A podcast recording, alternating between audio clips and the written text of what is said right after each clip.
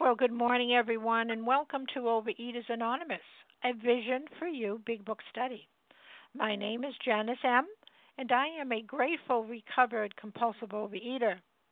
Today's Tuesday. It's December the 5th, 2017, and this is the 10 a.m. Eastern Time meeting.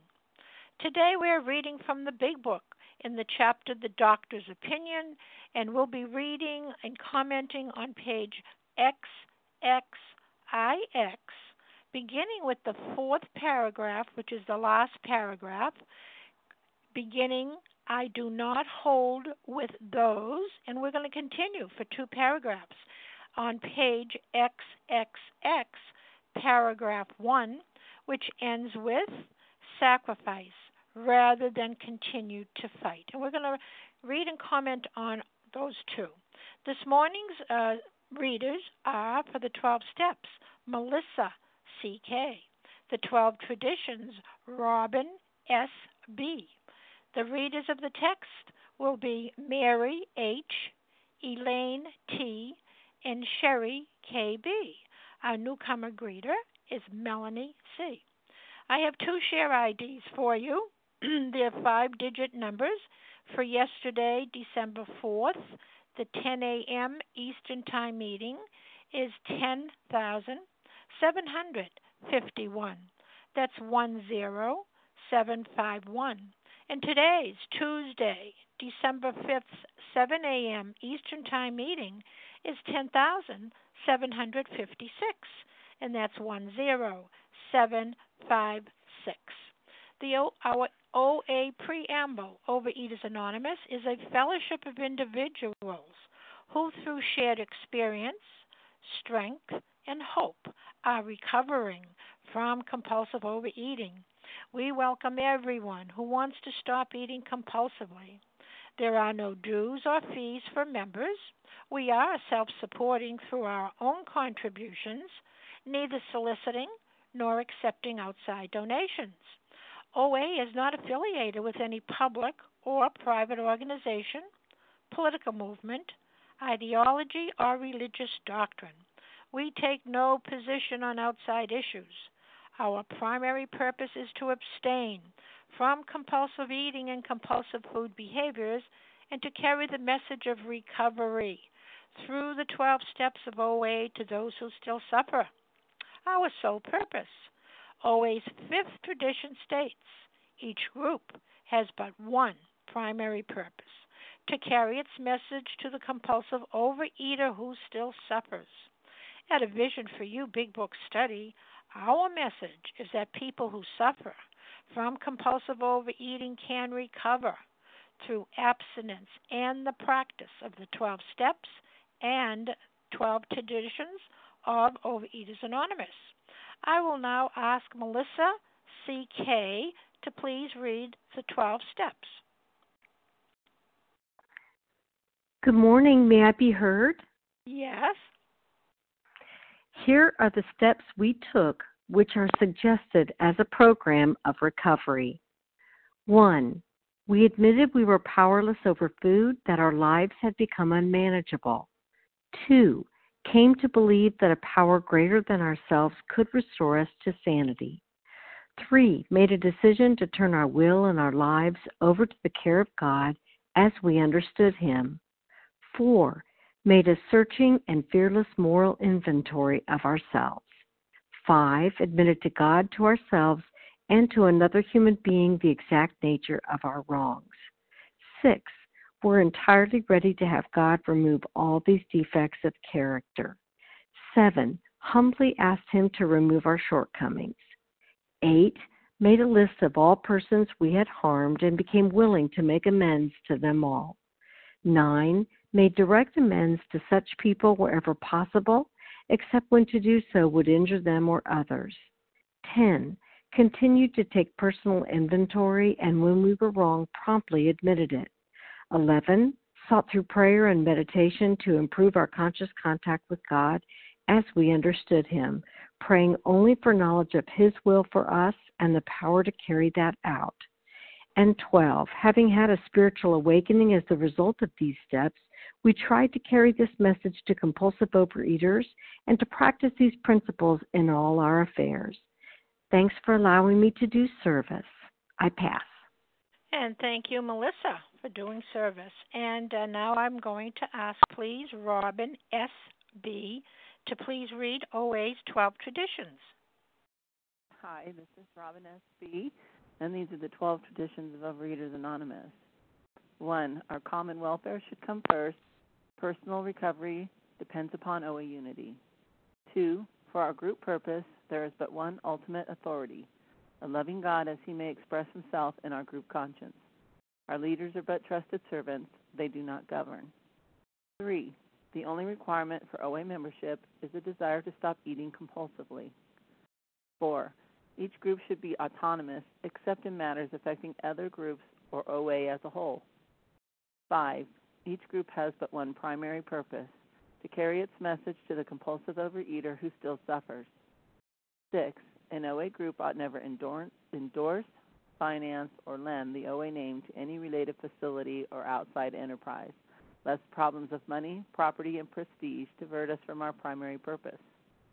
7. Every OA group ought to be fully self supporting, declining outside contributions.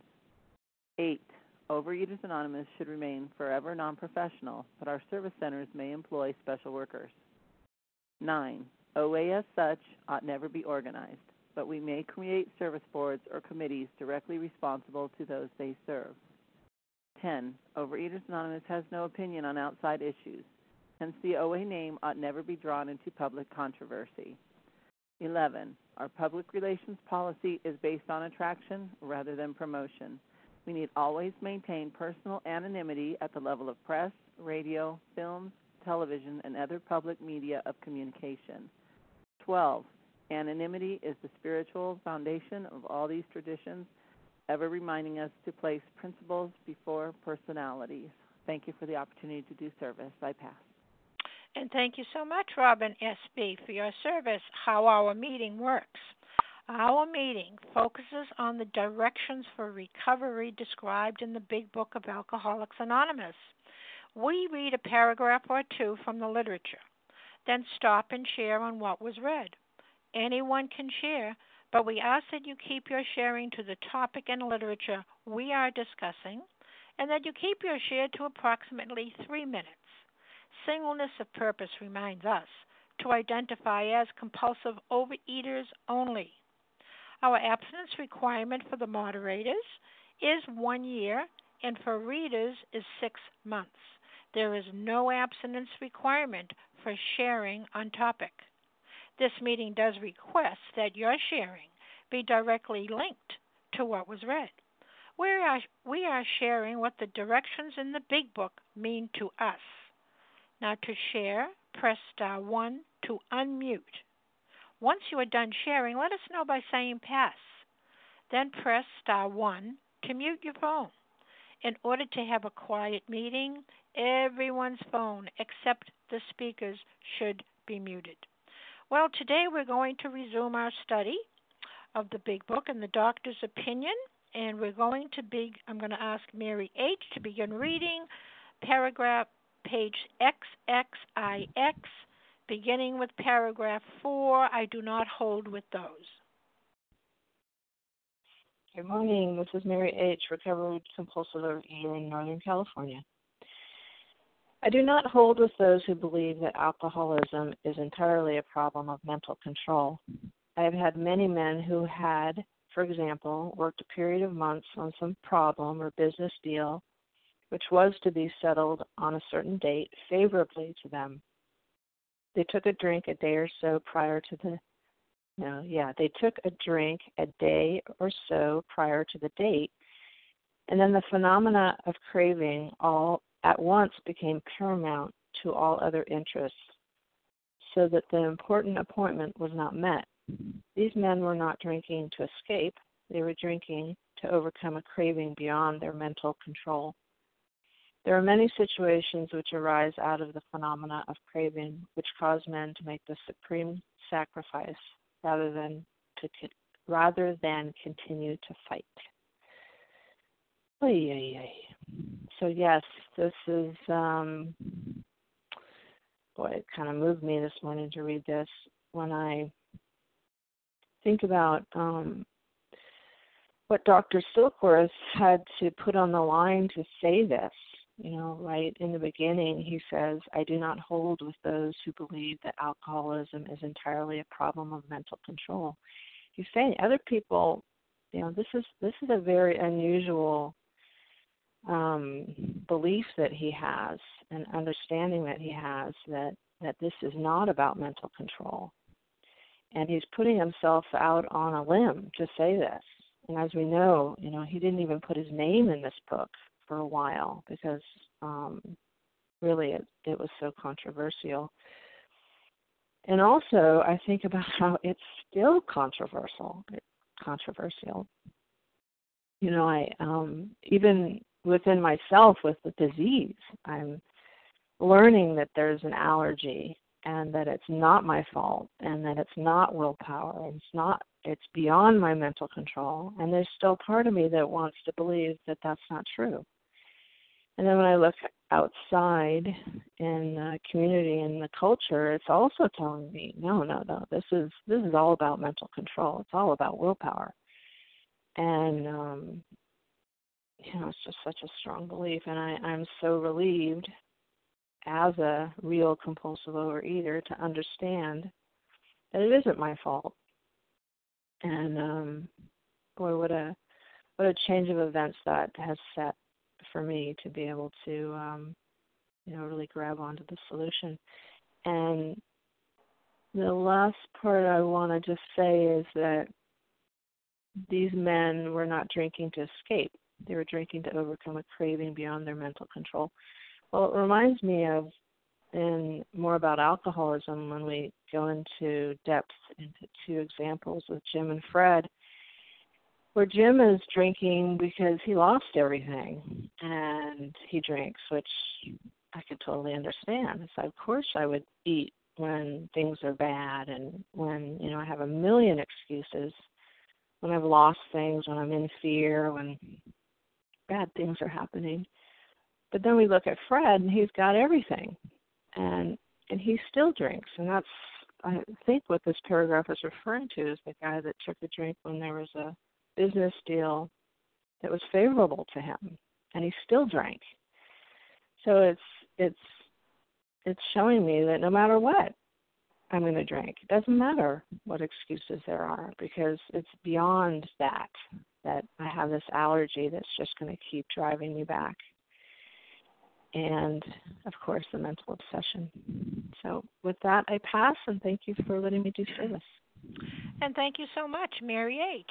Okay, we're going to open up the meeting for comments on these two paragraphs, starting on page XXIX, the last paragraph. Who would like to be up now? Shannon S. Shannon S. Is it S as in Sam? Yes. Thank you. And who else would like to comment? Karen Kelly R. C. from North Karen. Carolina. Karen R. Is that what you said? Yes, thank you. North Carolina. And then there was another woman, Um, Kelly T. Kelly T. Yeah. Oh, I'm doing good, huh? Hmm. Wait. Kathleen O. Oh, and Kathleen O. Good. Nice and clear. Wendy. M. And Wendy M. Bingo. Okay, let's go with those five. Shannon S., you're up. Good morning. Thank you, Janice, for your service. Great job with the names. Um, Shannon S., recovered compulsive overeater and anorexic in New York. Um, so that paragraph really brought up two things for me um, that I wanted to talk about. One was pressure, and the other is shame. Um, first off, you know, where it's saying that these men did not drink to escape, that takes a lot of pressure off of me. And um, the description of, you know, it's not just about us being mentally defective. We have a physical allergy. And so before recovery and even into recovery, when I did not understand the allergy of the body and obsession of the mind um, aspects of this disease, I was always trying to control circumstances. I was always trying to control situations because if I just um, was able to get in the best mental spot or if I was in the best situation, well, then I wasn't going to eat. Well, everybody who knows on this line what it feels like to to try to play God. It is exhausting, it is frustrating, and it is impossible. And so once I understand this, it takes a lot of pressure off me because I don't have to control it. I can cease fighting, like it says on page 84. I don't have to fight anymore. And so then this hold of food doesn't um, have that hold on me, and I can actually admit my powerlessness and turn it over to God, and um, and my higher power can be in control over this. So huge pressure off my shoulders. The other part is um, my son has a tree nut allergy. Never once does he come to me and says, Mom, I feel so bad about myself. If I eat, you know, pick your tree nut, whatever it is, my throat is going to close up and I'm going to go into anaphylactic shock. I'm there's something wrong with me. I feel so bad about myself. He does not experience that shame one bit. What he gets upset about, he's a seven year old boy, is uh, that he can't have some things that other people can. Um, but he doesn't feel that shame. Now, for me as a compulsive reader, how long did I feel shame? Did I beat myself up against the wall? Did I hammer myself? You know, um, and did I believe those lies that something's wrong with me and I'm a defective human? But again, once I understand this allergy, just like my son did not ask to have that tree nut allergy, I did not ask to have this um, allergy to my my alcoholic foods. So for me, beating myself up is uh is not going to help anything. What is the answer? Entire abstinence and working this program. So um, today I can be free of the food over me, and I can be free of the shame and the guilt and the lies that the disease wants to me to believe because I understand the truth today. Thank you so much, everybody, and I pass. And thank you so much, Shannon S. Okay, Karen R. from North Carolina. Please go ahead. Hi, this is Karen R. Compulsive overeater, anorexic, bulimic here in North Carolina. And I want to thank everybody who shared so far and the people that were that are working to keep our, our meeting going. And um feeling a lot of gratitude and I apologize for the background noise. I got my son right next to me. Um feeling gratitude and also feeling um blessed to have this program and regarding the reading it just it just reminds me that I'm different. I am different from other people and that's okay. you know, um and I have tools today because I was able to accept my powerlessness over the food and then I'm different and that I react differently to it mentally, physically, spiritually. Um I can I have the tools today. I can recover. I have that option. And almost piggybacking on what was said before, it's like I have the truth today. And with the truth, there comes hope. Uh, fighting this on my own, I wasn't getting anywhere, and it was just becoming this dark cloud in my beautiful life. Uh, just shadowing over stuff and and killing me killing me without me even knowing it. Uh and today i'm free of that. I am free. I am so free because because the first step you know the first step and then the, the ones that follow. But the first step is what i need to be able to follow through with the rest of the steps. Um because I'm not going to do all that work. I'm not going to I'm not going to do my inventory. I'm not going to share with people. I'm not going to do my 10 step daily and all I'm not going to do all that stuff unless I have the truth about myself, which is I have to do it. if I want serenity, if I want to get closer to God, if I want to live free of the food, then I have to work this program and then give it away to others. So good to be on the meeting this morning. Thank you for listening. And with that, I pass. And thank you, Karen R. Okay, Kelly T. It's your turn.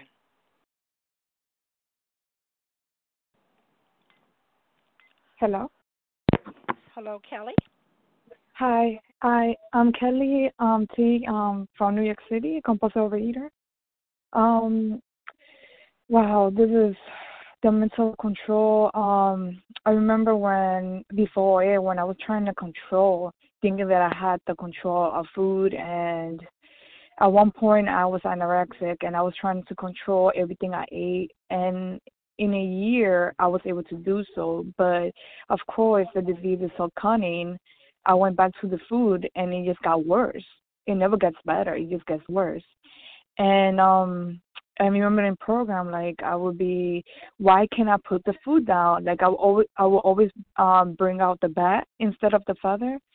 And now that I'm I've been in the Vision for You for a while, um I'll be picking up the feather and I'm in more in acceptance that it's not my fault that I have this illness that I um that I was you know I was born with this disease, you know, and I'm powerless over certain foods, and that's okay because I have a program and I have higher power that's gonna help me get through through life.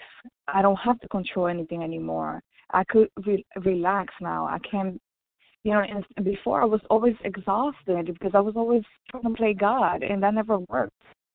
And um, it always go back to the first step, like it was said before here, like my uh, accepting my powerlessness and letting go and also um the last sentence like like i wasn't like this craving it was unstoppable because i i had no spiritual um growth. I had no connection with a higher power.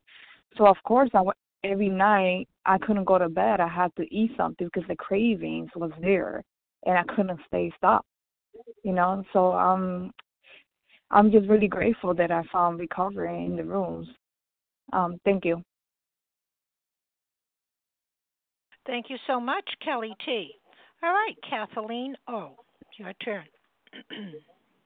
Good morning. Thank you, Janice, for your service. This is Kathleen O., recovered compulsive overeater in Northern California.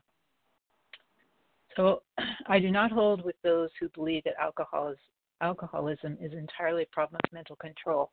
So, you know, he talks about um, they took a drink or they took a drink or so prior to the date, and then the phenomenon of craving at once became paramount to all other interests. So this happened to Bill Wilson. Um, he had a business deal, and he, you know, needed to stay sober, but he made a decision to take a drink, and it triggered the allergy, and he blew the deal. Um, so you know, it's not just a mental this kind of proves that it's it's twofold because we do make a decision, but why do we make that decision? You know, and um, and I know um, you know, for me, it's you know the, there the way to get rid of the um, you know to to not to be able to put down the food or I have to put down the food so that I'm not constantly wanting the food and and the way to keep it down and not set up that phenomenon of craving is to continue, you know, to do this work. And, you know, on like on page 33, you know, I can't have any lurking notion that someday I'm going to be immune to alcohol. Um, you know, this is um, it's it's sort of like uh, you know, and, and it's something I need to work on every day, and that's the thing I can't forget. Um, you know, p- people who are bodybuilders, they they work out all the time and they have these muscles. Well, you know they don't they don't decide well i'm going to stop doing this and my muscles are going to stay this way. I mean we've got to keep working i've got to keep working my recovery muscles. Um you know i need to do this work every day because otherwise i those those thoughts creep in. I get that amnesia that comes up that you know what? I think i can do this like other people. You know those people are doing this. I can do this. And um so there is this weird head trip going on and and you know as soon as i pick up this allergy sets in and then and then everything is a big mess again. So um, you know for me it really is daily work. It's um, it's working with others. It's staying connected to a higher power. And when i do that i just i don't i don't have the cravings. I don't you know want to eat. And and that is so different than any other thing i've ever tried. And thank you. I pass. And thank you kathleen o. Okay wendy m it's your turn Yes, good morning. Sorry about that. It's Wendy M., uh, recovered in Colorado. Grateful to be here. And Janice, thank you for your service and everybody on the line. And I always want to remember to thank God every morning for the absence I have this morning. So there's a couple things that um, that made sense to me. One is this paramount to all other interests. And what that reminds me of is I'm at the party, I'm looking at the buffet, somebody wants my attention, and I'm pretending to listen to them, but I but my attention is completely focused on the food at the party, or if I'm at a restaurant. And this this was all before I did Vision for You, you know, or I'm at the restaurant and I'm wondering if that person's going to be, you know, finishing that piece of whatever, um, and maybe I could have some. And I'm the point being that I'm completely checked out and that my interests are completely and utterly on the food. Um, and then my other, one of my most favorite lines is this one about um, drink, uh, they were not drinking to escape, they were drinking to overcome a craving beyond their mental control. And what I love about that, and I say this to sponsees all the time, is I don't want the Oreo cookie because I want the taste of the Oreo cookie. I mean, it was true for the first eight seconds. But after that, it sets up a craving, and I have to have the Oreo cookie to overcome the craving. So it's the craving. And, and what I love about that is that when I read it for the first time, it, it, it, explained a behavior, right, and an obsession that was never explained to me before. And it's so deeply satisfying to have that behavior explained. Um, you know, and it, it was great to explain it, but at the bottom of the page, as we'll, we'll come to very soon, it's entire abstinence that matters, not an explanation. An explanation is great and satisfying, but um, but it's the entire abstinence, right? Because it's a program of action, not a program of thinking. Um, and so I so I particularly love that. Um, but I need to say too that, and as everyone has said, we put the food down, then the feelings come up, you know. And I have been craving control and craving um, you know, almost binging on control lately and binging on fear.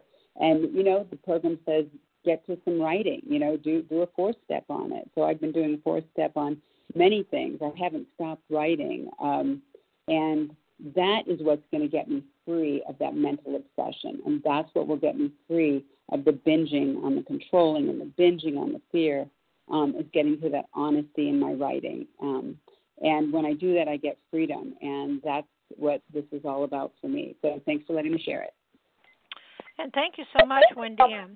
Just a reminder that for those that maybe came in a little later, that we're on page XXIX. We're on the last paragraph, which is paragraph four. I do not hold with those, and we're reading a first paragraph on the next page, XXX, ending with sacrifice rather than continue to fight. Now, who would like to comment on that? Star one to unmute. Reggie O. Sherry KB. Reggie Grace R. Sherry KB. I heard a gentleman. John K. Oh, John K. Okay. Okay, John K. Uh, anybody else? Gracie R. Gracie. Uh, oh, everybody is so kind and understanding. One more. Let's get one more. Anybody else? Melanie Okay. C. Melanie C. Good group. Okay, they're all good groups. Okay, Reggie. Oh, you're up. Thanks. Can you hear me, Janice? I can hear you well. Great, great. Thank you so much for your service. It's great to be here with everybody on the call this morning. And uh, my name is Reggie. Oh, and I'm grateful to recover in the Los Angeles area. and this, you know, this first paragraph speaks to me of like both both aspects of the, you know, the disease of alcoholism or compulsive eating, and that is the allergy and the mental obsession.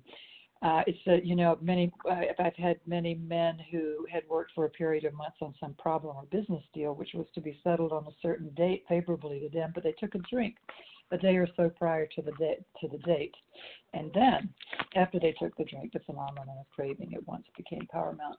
And you know that that paragraph is really what brought me into a vision for you. Um, not not that paragraph, but the, the what's in that paragraph. And uh, it was um, I think it was like late late July of 2016 and uh, mid to late July, and I uh, and I had this wonderful professional opportunity, uh, which I said yes to for the end of September, and and some part of me knew I wasn't eating compulsively at the time, but I wasn't involved in any program. But some part, thank God, some part of me said, you know, wow, you could really blow this. You know, I could blow it by picking up beforehand. You know, I could blow it by not being able to prepare for this. I could blow it by not being present during the day when I would really need to be connecting with a lot of people. And and I knew about a vision for you, and um, and I just picked up. You know, it was four o'clock for me at that time, so I started listening to the daily. Uh, to the daily me- meetings and recordings, and I thought it was really great. And uh, and then I thought, but you know, I don't, I don't know if, I don't know if I really need to work the steps again. I've done them a lot, and you know, I've done them several times in the past. I don't know if I have time to do it, etc.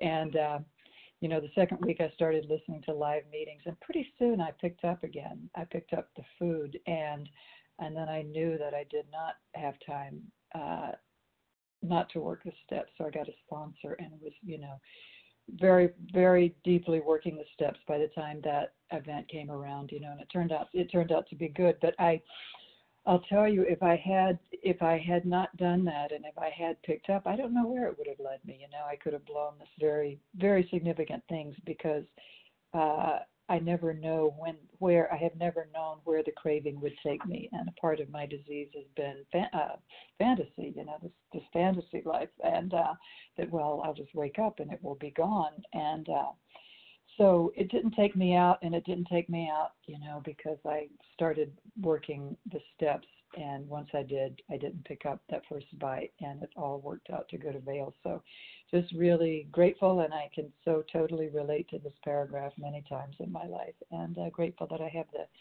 you know, grateful that I have the what I have today, the, the recovery and the way, the way uh, of life that will help me to never have to do that again. Uh, and I'll pass with that. Mm. And thank you, Rodrigo, and thanks everybody for keeping the time. Boy, Sherry KB, please go ahead. Good morning, Janice. Good morning, everybody. Sherry KB in Northern California. Uh, very grateful, recovered compulsive reader.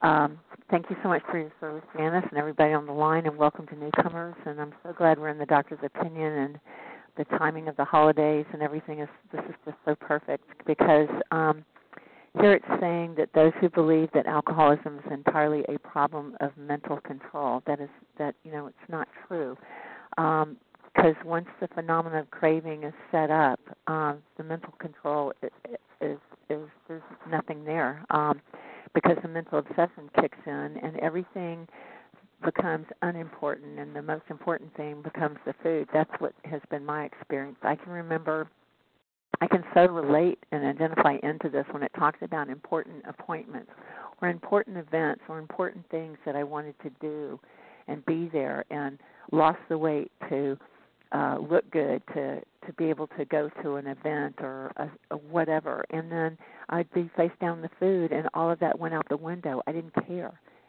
Everything else just went away. It didn't matter. All it was is it was me and the food and I can't tell you how many times when I look back, if I didn't, if somebody said do a four step on all this stuff that you did with the food um, and how you did it and how you harmed yourself, I mean, it's amazing to me when I look back. And even says in the book somewhere, look at let's look at the record. And so when I look at my record, um, you know, it fits right in here for me. And that you know, once the phenomenon of craving kicks in, I have no control against the first bite once I do that, no, I I mean I have control against the first bite if I choose to pick up and if I'm if I'm working the steps, I have a pause button and I've been told that the longer we work the steps, the longer the pause button gets by a second to not take that first bite. If I am in the step work, then the mental obsession is removed and and I know not to pick up. But if I am trying to do this by myself, which I have tried to do so many times, the the mental obsession always won. The if I take ingest um you know, my alcoholic foods, and that's what they mean by entire abstinence. To me, I get so many calls, people asking me, "What do you mean by entire abstinence?" And to me, that means you put your alcoholic foods down. The food is down. All those uh, compulsive food behaviors, the ingredients, the trigger foods, alcoholic foods, binge foods, whatever you want to call them, they must be down in order to work the steps, in order for for my higher power to get in there and to remove the mental obsession, I and to get unblocked, so that I can live a happy, joy-free, neutral around the food life. And that's what happens when we get into this work.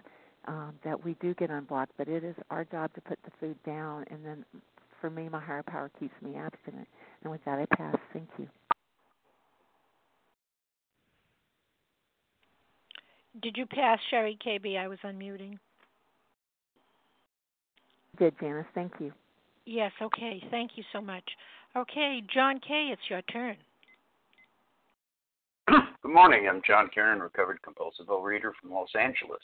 Um, you know, the line that hits me is that make the supreme sacrifice rather than to continue to fight. You know, this is a deadly disease, and it isn't the deadly disease over in AA. You know, it's a deadly disease here. You know, I get kidded over in AA sometimes about my food thing, and I tell them, hey, I've buried two sponsees in my food programs, not and none in my uh my AA program. And one, you know, one guy died of a heart attack uh, in the middle of a relapse. Another was so big he couldn't get out of a fire. You know, and that's, you know, I I, you know, guys know me. You know, I, I, I'm a very funny person. I take myself not seriously at all, but I take this disease deadly seriously. And when I think of all of the people I've known over the years who are dead as a result of this disease, the largest group was those who uh, committed suicide because it gets to you, it just wears you down.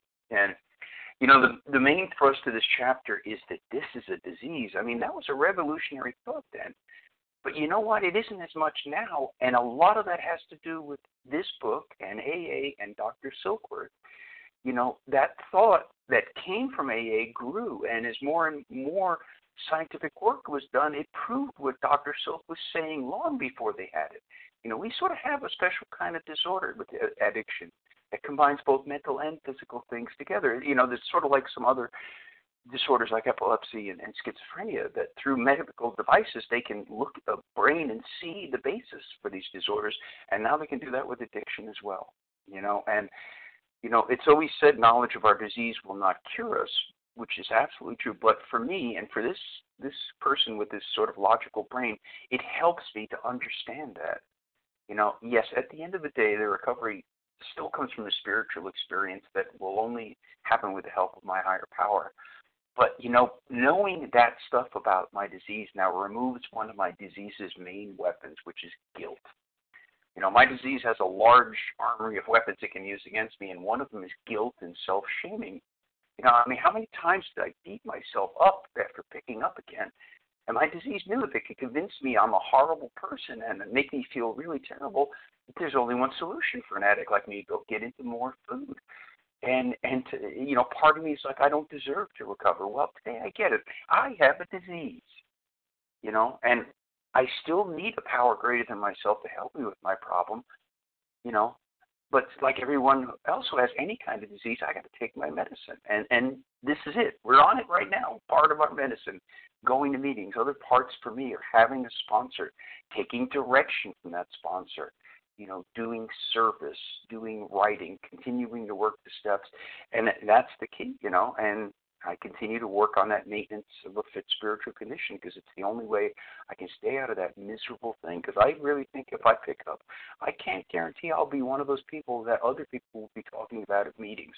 Gee, do you remember John? He was doing so well and then got into food and couldn't take it anymore. And with that, I pass. And thank you so much, John K. Gracie R. It's your turn.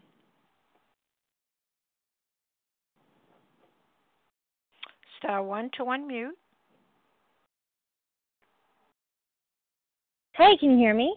I can hear you now. Oh, yeah. perfect. Thank you so much. Thank you, Janice, for your service. Uh, this is Gracie R. I'm out of New York, and I just quickly wanted to uh, talk about this because this always gets me. I've spent so much tr- time trying to uh, understand why this guy would drink in the first place. Um, and you think it would be very obvious to a food addict why this guy would pick up before a really important event. Um, but what really hit me this morning was looking at the page before where it says to them their alcoholic life seems the only normal one. And I'm reminded of what it was like before recovery and how painful it was to live life. It was just every single day, it was like I had this lens on that told me that the only time I'm going to feel happy or relieved from the stress and the pressure and the overwhelm and the anxiety of life is to eat. That was my only savior during that time. And life was really unbearable and just absolutely too hard to live. Um, and once I picked up the food, it was like the shame and the remorse afterward were completely overwhelming. And you just feel caught in a catch 22. And I love that Dr. Silkworth says that this isn't an issue of mental control. And um, it's so funny because I'm looking at my big book and it looks like, I mean, you can see my obsession. You can see my, you know, OCD all over this book because I have so many notes um, that aren't related to vision meetings and you know really good substantial notes. These are my own ramblings about what I'm dis- you know dissecting in this text, and it just shows me how um, you know how intellectually I think I know what's best for myself. And what Dr. Silkworth is telling us is that our our mental capacity isn't really helping us with this disease. Um, for me, just simply breaking down what our disease is, what the problem is, is I don't feel good until I eat or partake in my food behaviors. I don't feel normal. And at the same time, when I pick up, I can't stop and I hate myself more. And it's a nonstop cycle. Um, and, you know, what we can do is we can be abstinent, we can put down our food and our food behaviors and deal with the emotional side. But I feel, at least it's been my experience, that my brain will always back up my subconscious. It will always back up whatever emotions I'm feeling. It will justify me. It'll make me seem so unique, so victimized, so utterly hopeless that I have to eat. And that's the disease that I live with. And it's also amazing how now in recovery, um, living in 10, 11, and 12, even if I accidentally, I think we've all, I mean, I have a very limited um, food plan, um, but at the same time, that's my freedom. Um, and I think we've all gone to restaurants or people's houses and they say something's not in it and it's in it, so you get triggered and then you have to deal with it. I think that's a reality, no matter, I mean, I really go above and beyond to protect myself, but sometimes that's happened to me in the past. And it's amazing how when I'm triggered, it's not just the food. It's not just that I want to eat. I actually want to restrict. I think I look fat. I all of a sudden I have complete dysmorphia, anxiety, and all of these things that come with the phenomenon of craving.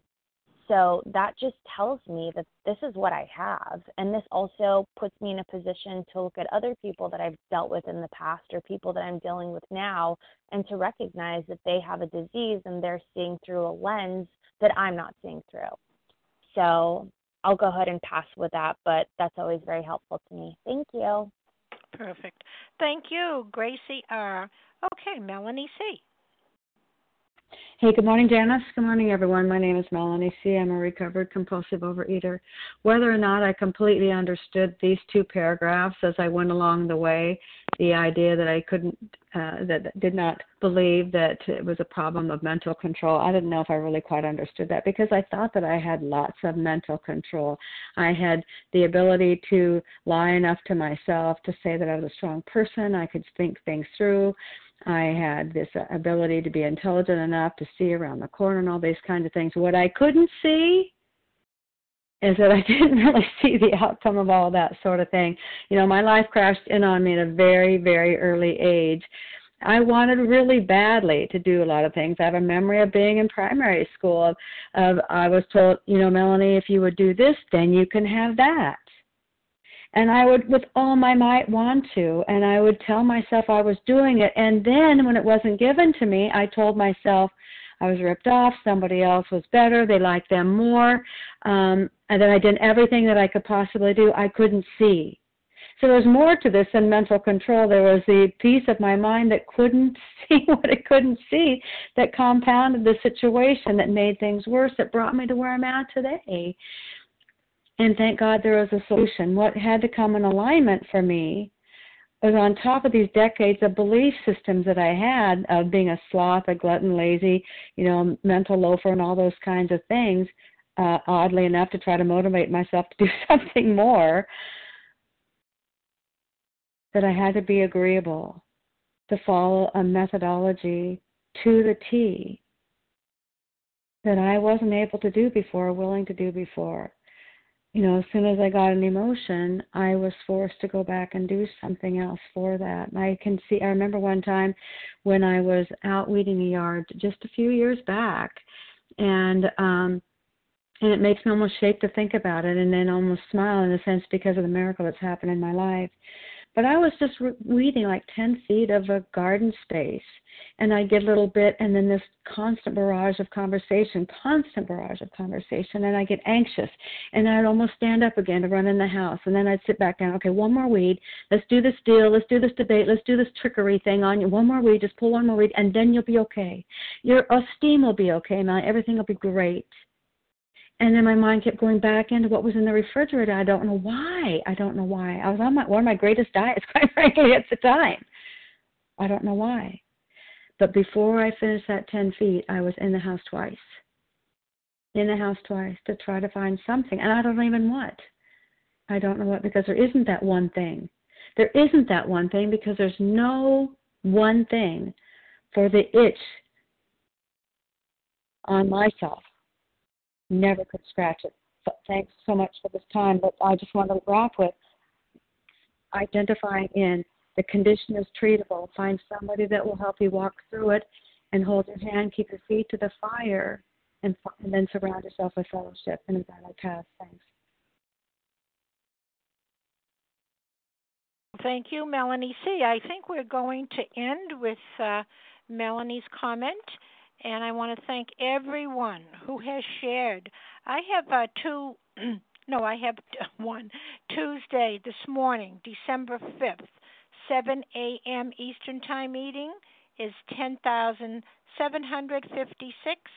That's 10756. So at this time, I am going to please ask um, Elaine T. if she would close with the reading, just this part of the meeting, stay for the newcomers and etc. sponsors. Um, we're just going to close with the reading from the Big Book on page 164, followed by the Serenity Prayer. Okay, Elaine T., please go ahead. Thanks, Thanks Janice. This is Elaine T., recovered just for today in Pittsburgh, Pennsylvania. Our book is meant to be suggestive only we realize we know only a little.